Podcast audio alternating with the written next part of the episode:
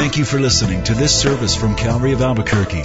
It's our hope that this message will help you grow in grace and in the knowledge of our Lord and Savior, Jesus Christ.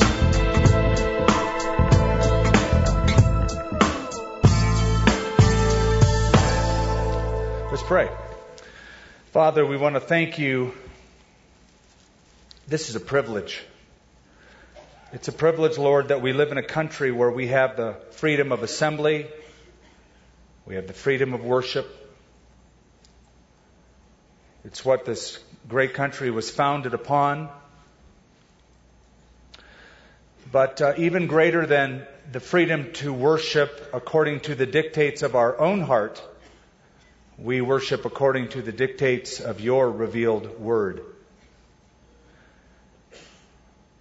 We feel like we have been on holy ground as we have been at the shadow of the cross. And week by week, taken a different scene, we feel ourselves standing next to John and Mary and the other women, gazing up the large stones of the city behind us, the olive trees around us, the horrible sounds of agony before us, and we consider the one who paid the price on our behalf. Many of us, most of us, are familiar. Some of us may not be with this scene. But help us all, be gracious to all as we enter into it and we consider afresh the work of Jesus for us. It's in His name we pray. Amen. A few years back, I had the privilege of visiting London and going to the church of Charles Haddon Spurgeon. Of course, he's been long gone. And the church itself has been destroyed and rebuilt. It was destroyed by a fire and other events that happened. But the facade of the Metropolitan Tabernacle is still intact, and some of the auxiliary buildings. The main sanctuary itself is there, but it's not the same as it was in Spurgeon's day. Um, I stood in that pulpit, and I just imagined what it was like to be listening over a hundred years ago to Charles Haddon Spurgeon. He really had the first megachurch. In the eighteen hundreds, it sat five thousand people. No P A system.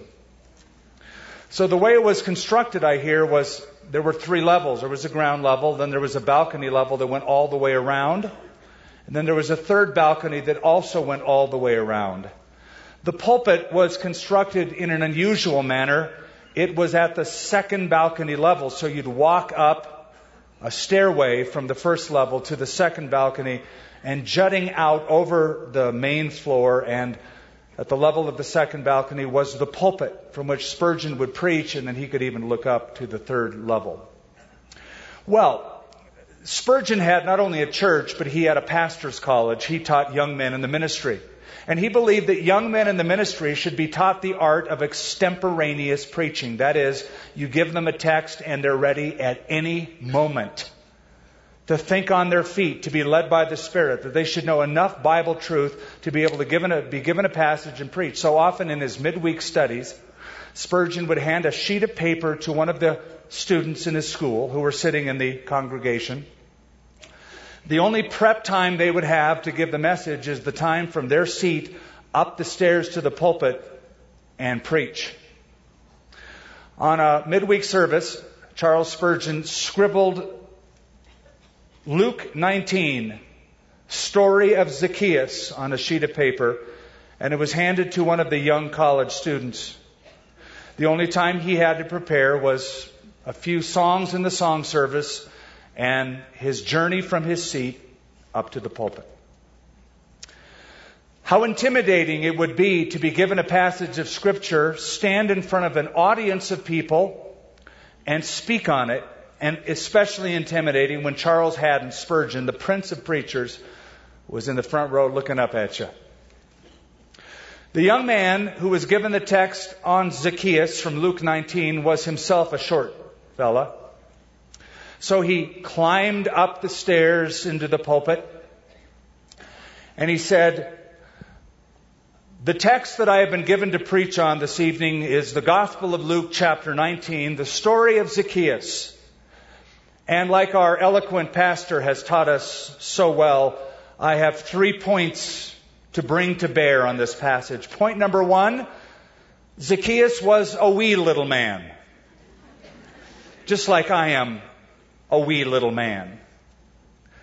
Point number two, Zacchaeus was up a tree. Even as I myself am up a tree. And point number three, the Lord looked up and said, Zacchaeus, come down from that tree. And I feel that's what the Lord is telling me. And he scampered out of the pulpit immediately. He was a clever student. And to the delight and the applause of the congregation, he made an impression. I thought of that when I was standing in Spurgeon's pulpit. And I thought of another pulpit I had seen and wondered about in Edinburgh, Scotland, the pulpit of John Knox, the Scottish reformer, Saint Giles Cathedral on the Royal Mile. And knowing what I know about Knox and how clear and even scathingly he preached, and I thought of some of the sermons against Mary, the Queen of Scots, preached from that pulpit and how that got him into trouble time and time again during that era. But the greatest pulpit ever was constructed from two pieces of wood hastily put together in the form of a cross. Jesus, the greatest preacher who ever lived, preached the greatest sermon ever heard from that pulpit that he was nailed to for six hours. He gave seven short statements, short statements, but big ideas, monumental thoughts of forgiveness and provision and salvation. John records three of the statements that Jesus made from the cross. The third statement, the fifth statement, and the sixth statement made on the cross John records, and we will consider the sixth statement made in verse thirty of chapter nineteen. So when Jesus had received the sour wine, he said, "It is finished," and bowing his head, he gave up his spirit. I don't know about you and your life and your organizational skills, but for me, just to read, "It is finished," brings a sense of conviction. Do any of you have unfinished projects in your life? I mean, I, I automatically go to the leaves in my backyard under all those bushes. I'm going to get to them, but I just haven't yet. Or my garage. Boy, it's collected lots of junk and it needs organization and cleaning. I'm going to get to it. Just don't know when. I have a closet that I've just stuffed junk in. It's like my one little closet that I can get to someday. The day hasn't arrived yet. I'm waiting for the day. Unfinished tasks, unfinished business. Um, we're getting to tax season. This year, I'm not going to file for an extension. I want to get it done. In fact, we have a we have a, a, a phrase that has been coined in our culture. It's sort of a, a blue-collar phrase. And when we have one guy trying to tell another guy to finish the task, we say, "Get her done." "Yeah, I'm going to do that." "We'll get her done." On the cross, Jesus said the words, "It is finished." Now, in hearing the words to the uninitiated, it might sound like, well, that is typical of anyone dying. It's the end of his life. It's finished. It's over. I'm out of here. I'm dying. But Jesus doesn't say, "I'm finished," as if my life is over. He's not saying, "We're finished," as if to say, all that I have worked for and invested in the last few years, it's done now. He said, "It is finished." What does he mean by that? You should also know that Matthew, Mark, and Luke add an important notation. It says, when Jesus cried out, and it doesn't say what he cried out, only John does. When he cried out, then he dismissed his spirit and he died. What Jesus cried out was, "It is finished." These are not the words of a victim. These are the words of a victor. This is somebody who has crossed the finish line and says, "It is done." Well, we want to consider that single statement and this single verse in John chapter nineteen. I want to look with you, first of all, at the statement itself, then at the speaker, then at the significance. The statement that Jesus made, "It is finished," the statement is meaningful. Three words in English, one word in Greek. "It is finished" is the translation of the single word in Greek, tetelestai. Tetelestai. Or teleos. It means to complete, to bring to an end, to accomplish, or to perfect. All of that is embodied in the word. You really don't get the gist of the depth of the meaning, so I want to take you back in history. Allow me to do that as I tell you four different ways it was used in antiquity. Four different groups that used the term, and how fitting then it is for Jesus to say. First of all, servants used the term. In a day of slavery two thousand years ago, when a servant did a task, accomplished something that the master asked him to do, he would go back to the master and give the announcement, tetelestai. In other words, "Master, I've done everything you've told me to do. I brought to an end the job you gave me to do. It's accomplished. It's done." How fitting then, because Isaiah the prophet, on four different occasions, predicted that Jesus the Messiah would be God's ultimate servant. He speaks about the servant of the Lord who accomplishes the task of the master. Even Jesus himself, when he comes on the scene in the Gospel of Mark, he makes this announcement: "The Son of Man has not come to be served, but to serve and give his life a ransom for many." Even when he was a little boy, twelve years of age at the temple, he tells his mother, "Don't you know that I must be about my Father's business? I'm like a servant on a mission, accomplishing the will of the master, saying, it's done. It's finished." So servants used it. A second group that used the term tetelestai, the word, or the equivalent of the word, were the priests. You know, if you and I lived a couple thousand years ago or three thousand years ago when there was a temple or a tabernacle, if you wanted to bring an animal for sacrifice, you couldn't just get any old animal. You couldn't like say, "Hey, there's like a stray cat in the back of the house. Let's just bring that. I've always wanted to get rid of that thing. Let's just bring that for a sacrifice." Couldn't be done. First of all, it had to be a lamb. Exodus twelve says that the lamb had to be a male lamb without blemish. So you would bring your lamb to the priest. The priest would examine your lamb. He would look for flaws, inherent or acquired. If there were no flaws, he would say the equivalent in Aramaic or in Hebrew, the equivalent of the Greek, tetelestai. It's perfect. It's the suitable lamb for sacrifice. Again, how fitting that Jesus would say tetelestai. For Peter says, "You and I were not redeemed with corruptible things like silver or gold. We were redeemed by the precious blood of Jesus Christ, a lamb without spot, without blemish." You know that even Jesus' enemies knew that he was perfect? You know that the Sanhedrin had to hire false witnesses to bring false accusations against Jesus because he did nothing wrong. Even Pilate said several times, "I find no fault in him." Even Judas Iscariot admitted, "I have betrayed innocent blood." There's a third group of people that used it.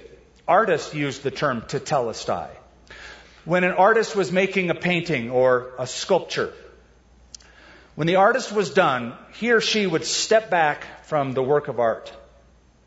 And if it was completed, all the color was there, all the detail, all the finishing touches, and a good craftsman put detail and touch in it, he or she would step back and say, tetelestai, it is finished.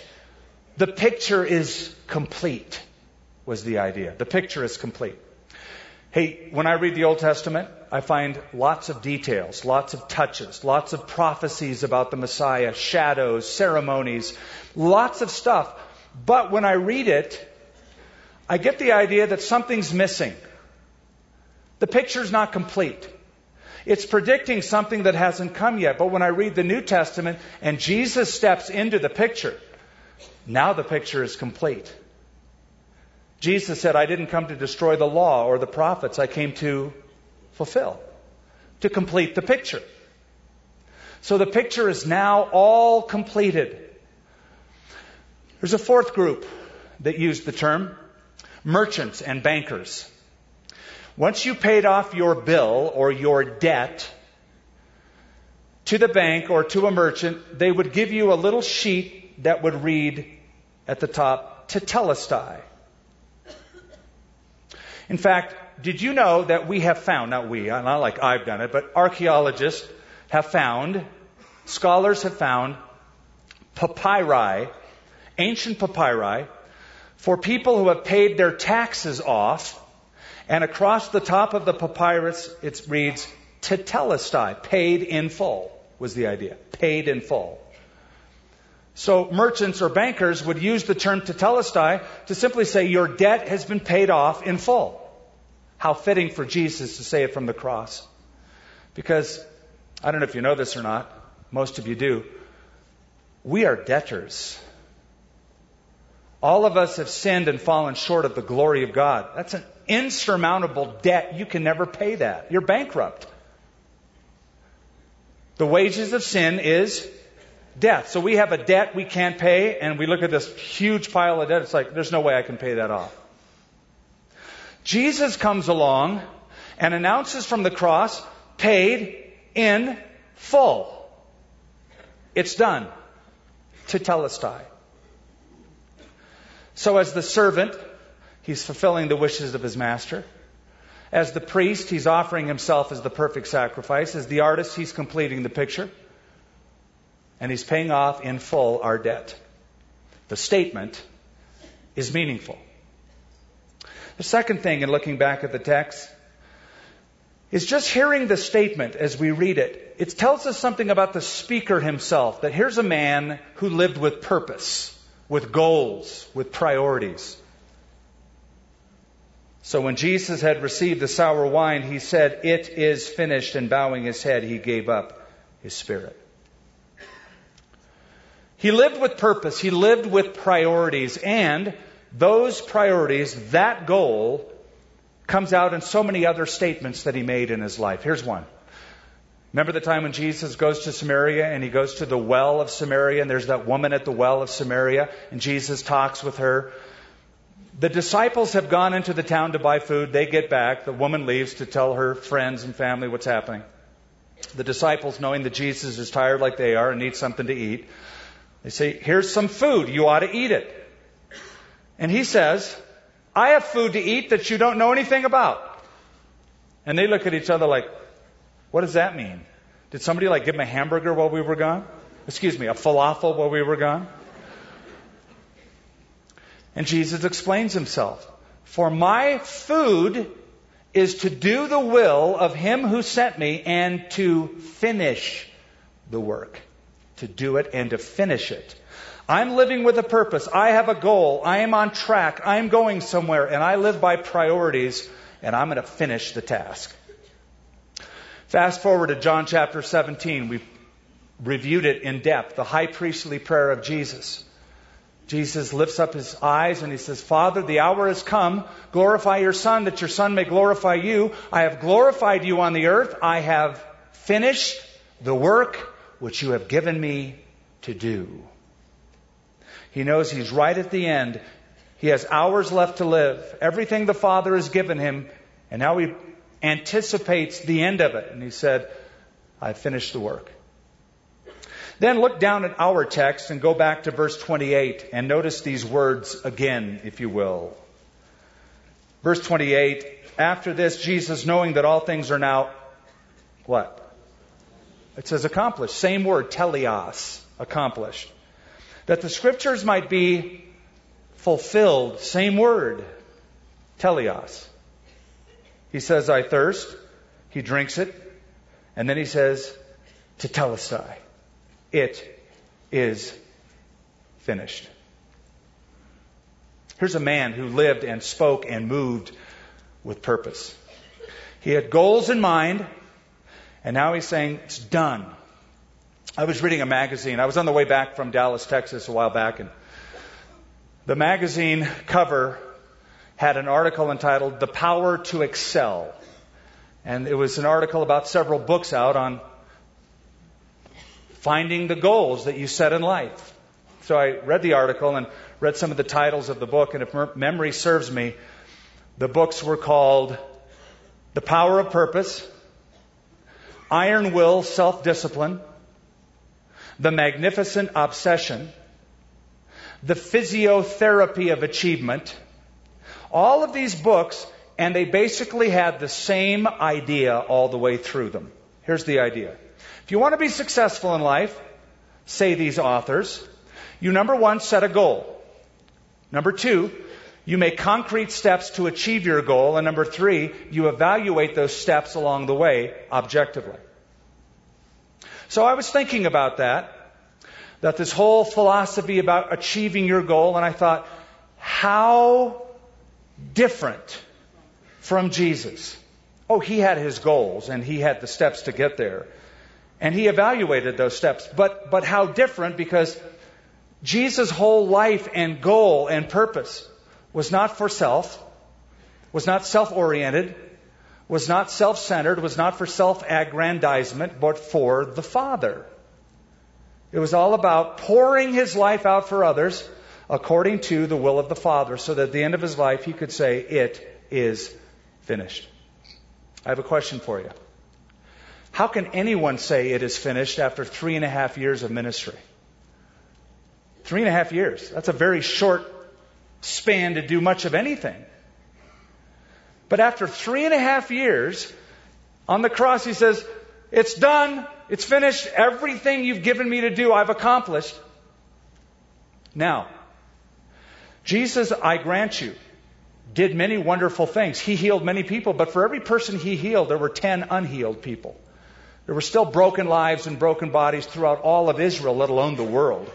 So how can you say at the end of three and a half years, "I've done it all"? Here's how. Because he said, "I've done everything you have given me to do, Father.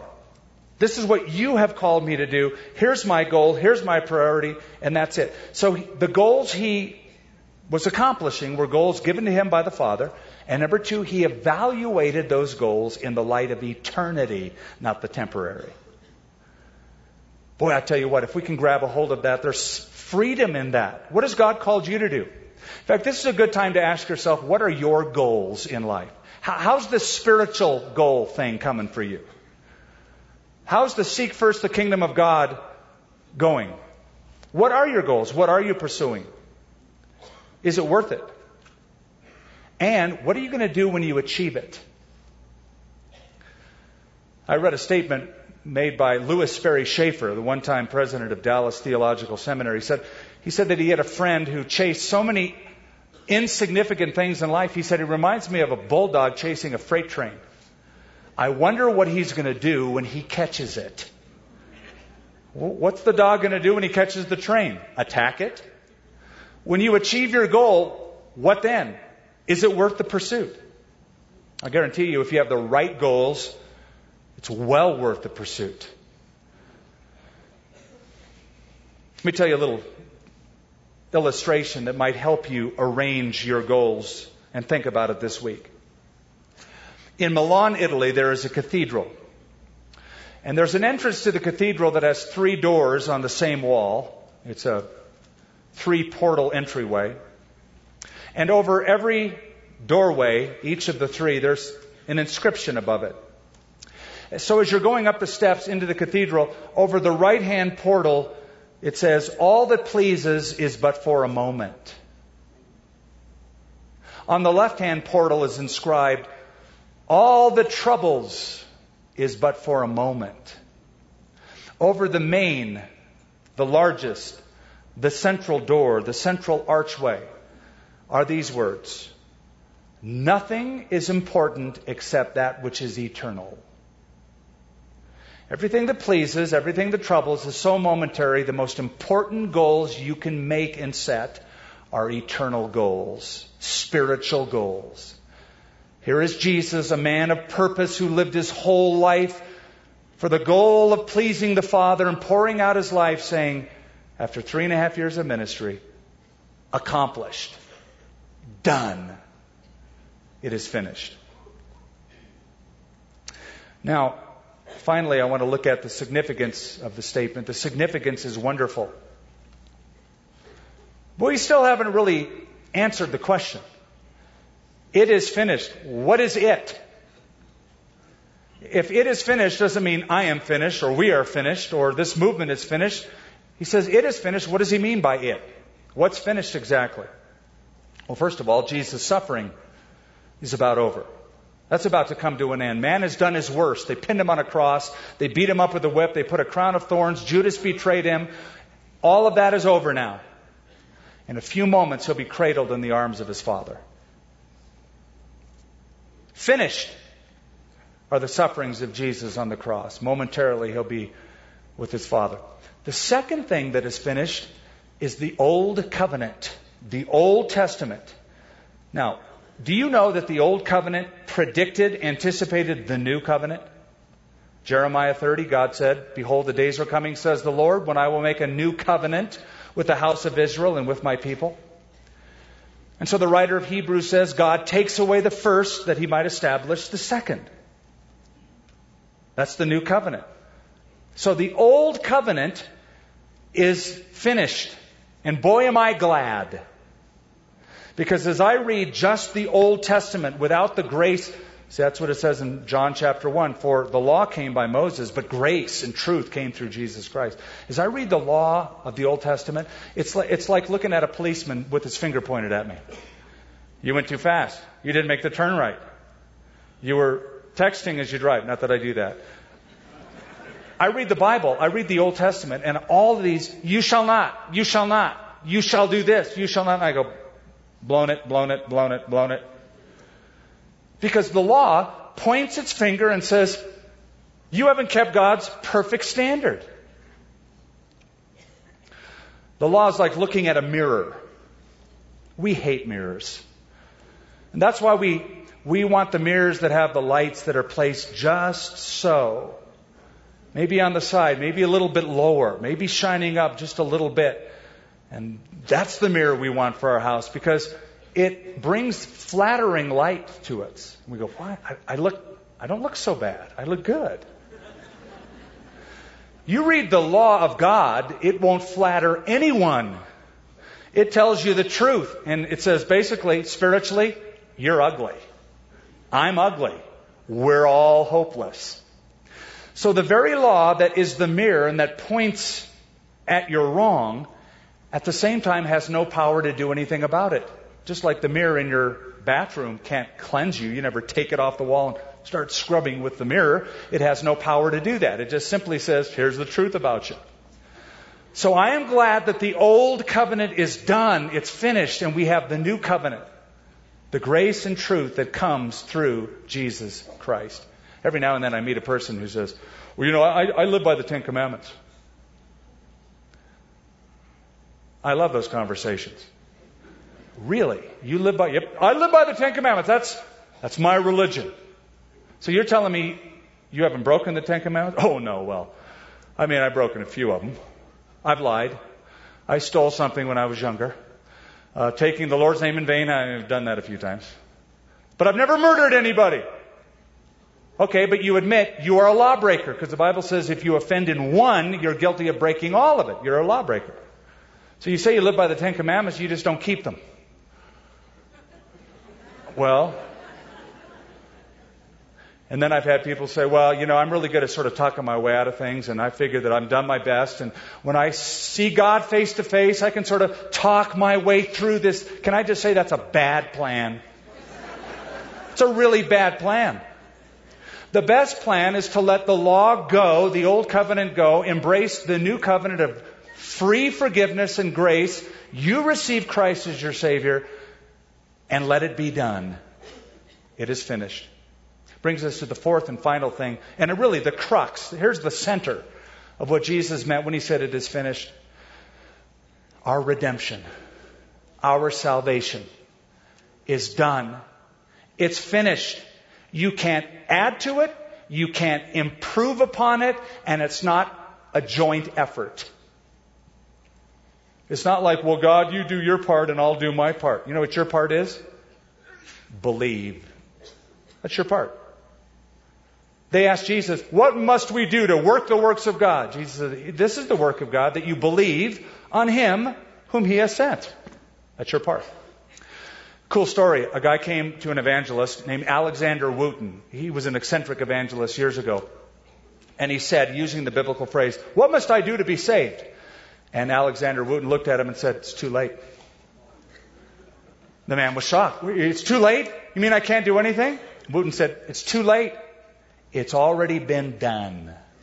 You can't do anything. It's already been done for you. The only thing left for you to do is to believe that it's done. It's a finished work. You don't add to it. You believe by faith. And when you come that way, your life will change, but you come that way. It's done. It is finished. Tetelestai.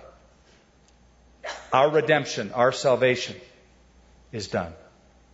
Now, finish out the verse. I noticed something that I found peculiar I want to share with you. The end of verse thirty, it says, and bowing his head, he gave up his spirit. You know why that's a little odd? Because that's different from how you and I would die. If we were standing up or pinned to something or sitting in a chair with our head erect, it would read this. He died and then bowed his head. Once you die, the head would slump forward, but not with Jesus. He bowed his head first, then he died. It tells me his head has been erect the entire time.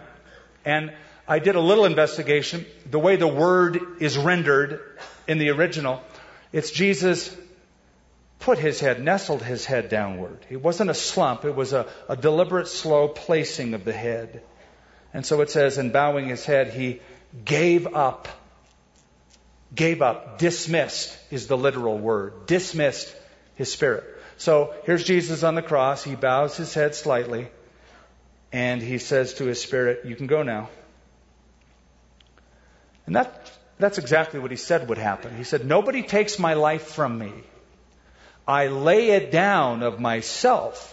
I have the power to lay it down and to take it up again. And here is Jesus laying it down, placing his head downward, dismissing his spirit, and dying. So here's the deal. God finishes everything he starts. He's not like me in my garage and my leaves and my closet and my taxes. God finishes everything he starts. Jesus is the author and the finisher of our faith, who for the joy that was set before him endured the cross. Have you ever thought of joy on a cross? You know what the joy was for Jesus? Being able to say to you and me, you're forgiven. Come hang with me for eternity. That brought him joy. I believe the first taste of that joy is when he said to the man next to him, today you'll be with me in paradise. Talk about being in the right place at the right time. That man got it. You'll be with me in paradise. You know what? You're in the right place at the right time. Because although it's a finished work, some of you have unfinished business with God. He's given you the offer of forgiveness. The only thing missing is you haven't received it. He's given you the gift of eternal life. You just haven't personalized it yet. What he's done is finished, but you have unfinished business with God. Let me end with a true story. eighteen twenty-nine, George Wilson. Convicted of murder. He was robbing the U S mail. He killed a federal worker. He was arrested and sentenced to execution by hanging. That's how they did it then. Some of his friends appealed to the president, at that time Andrew Jackson, to release George Wilson. To the shock of everybody, Andrew Jackson signed his release. He wrote with his own hands that that man was a free man, signed a pardon. But the criminal, George Wilson, according to history, would not accept the pardon. So now the president, Andrew Jackson, turns to the Supreme Court to make the decision. Chief Justice John Marshall puts forth a rendering that would become historic. John Marshall said, "A pardon has no value unless it is accepted by the criminal." A pardon has no value unless it is accepted by the sinner. Jesus was willing to say, "It is finished," but not everybody is willing to say, "I believe." So finish the business.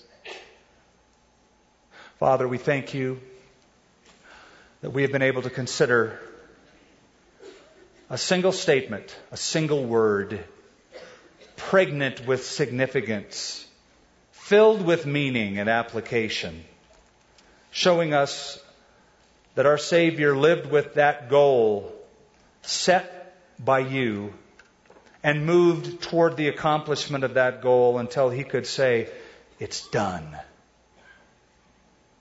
Thank you, Lord, that it is so complete that none of us can improve upon it or add to it. We can simply believe that it has been done for us and come to you by faith. If you've come this morning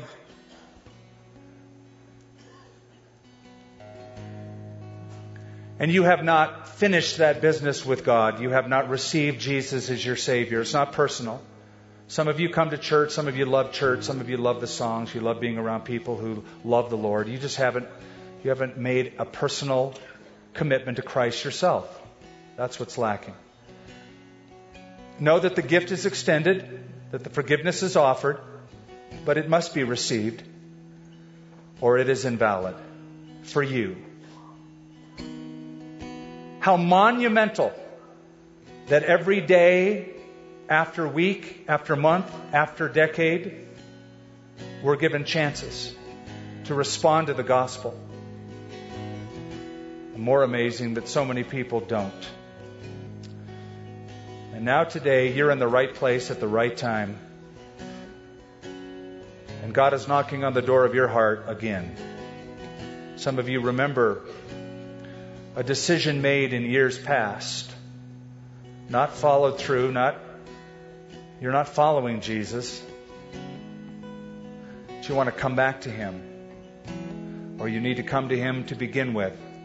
It's not about being religious. It's not about joining a church. It's about knowing Him. And if you are willing to do that, as He is willing to receive you, as our heads are bowed and we're praying, I'd like to pray for you.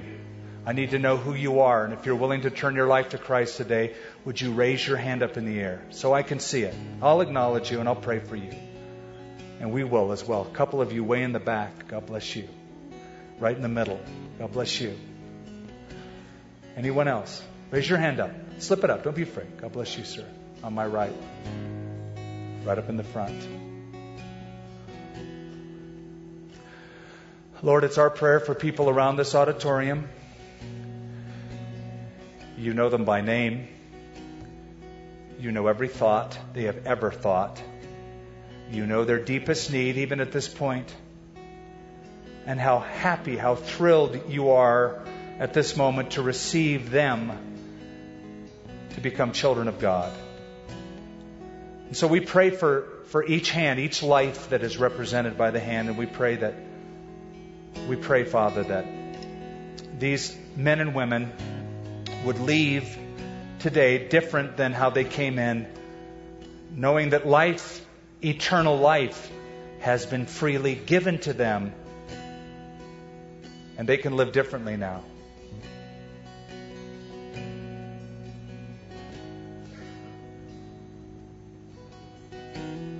Thank you, Lord, that you have ended Satan's grip upon our lives, the old covenant's condemnation of our lives, and finish the redemption. In Jesus' name, amen. Thank you for listening to this service from Calvary of Albuquerque. If you would like more information about what you've heard in this message or about Calvary of Albuquerque, please visit our website at w w w dot calvary a b q dot org. If you have made a decision to follow Christ or would like someone to pray for you, please leave a message with our prayer watch line at five oh five, three four four, three six five eight. Thank you, and God bless.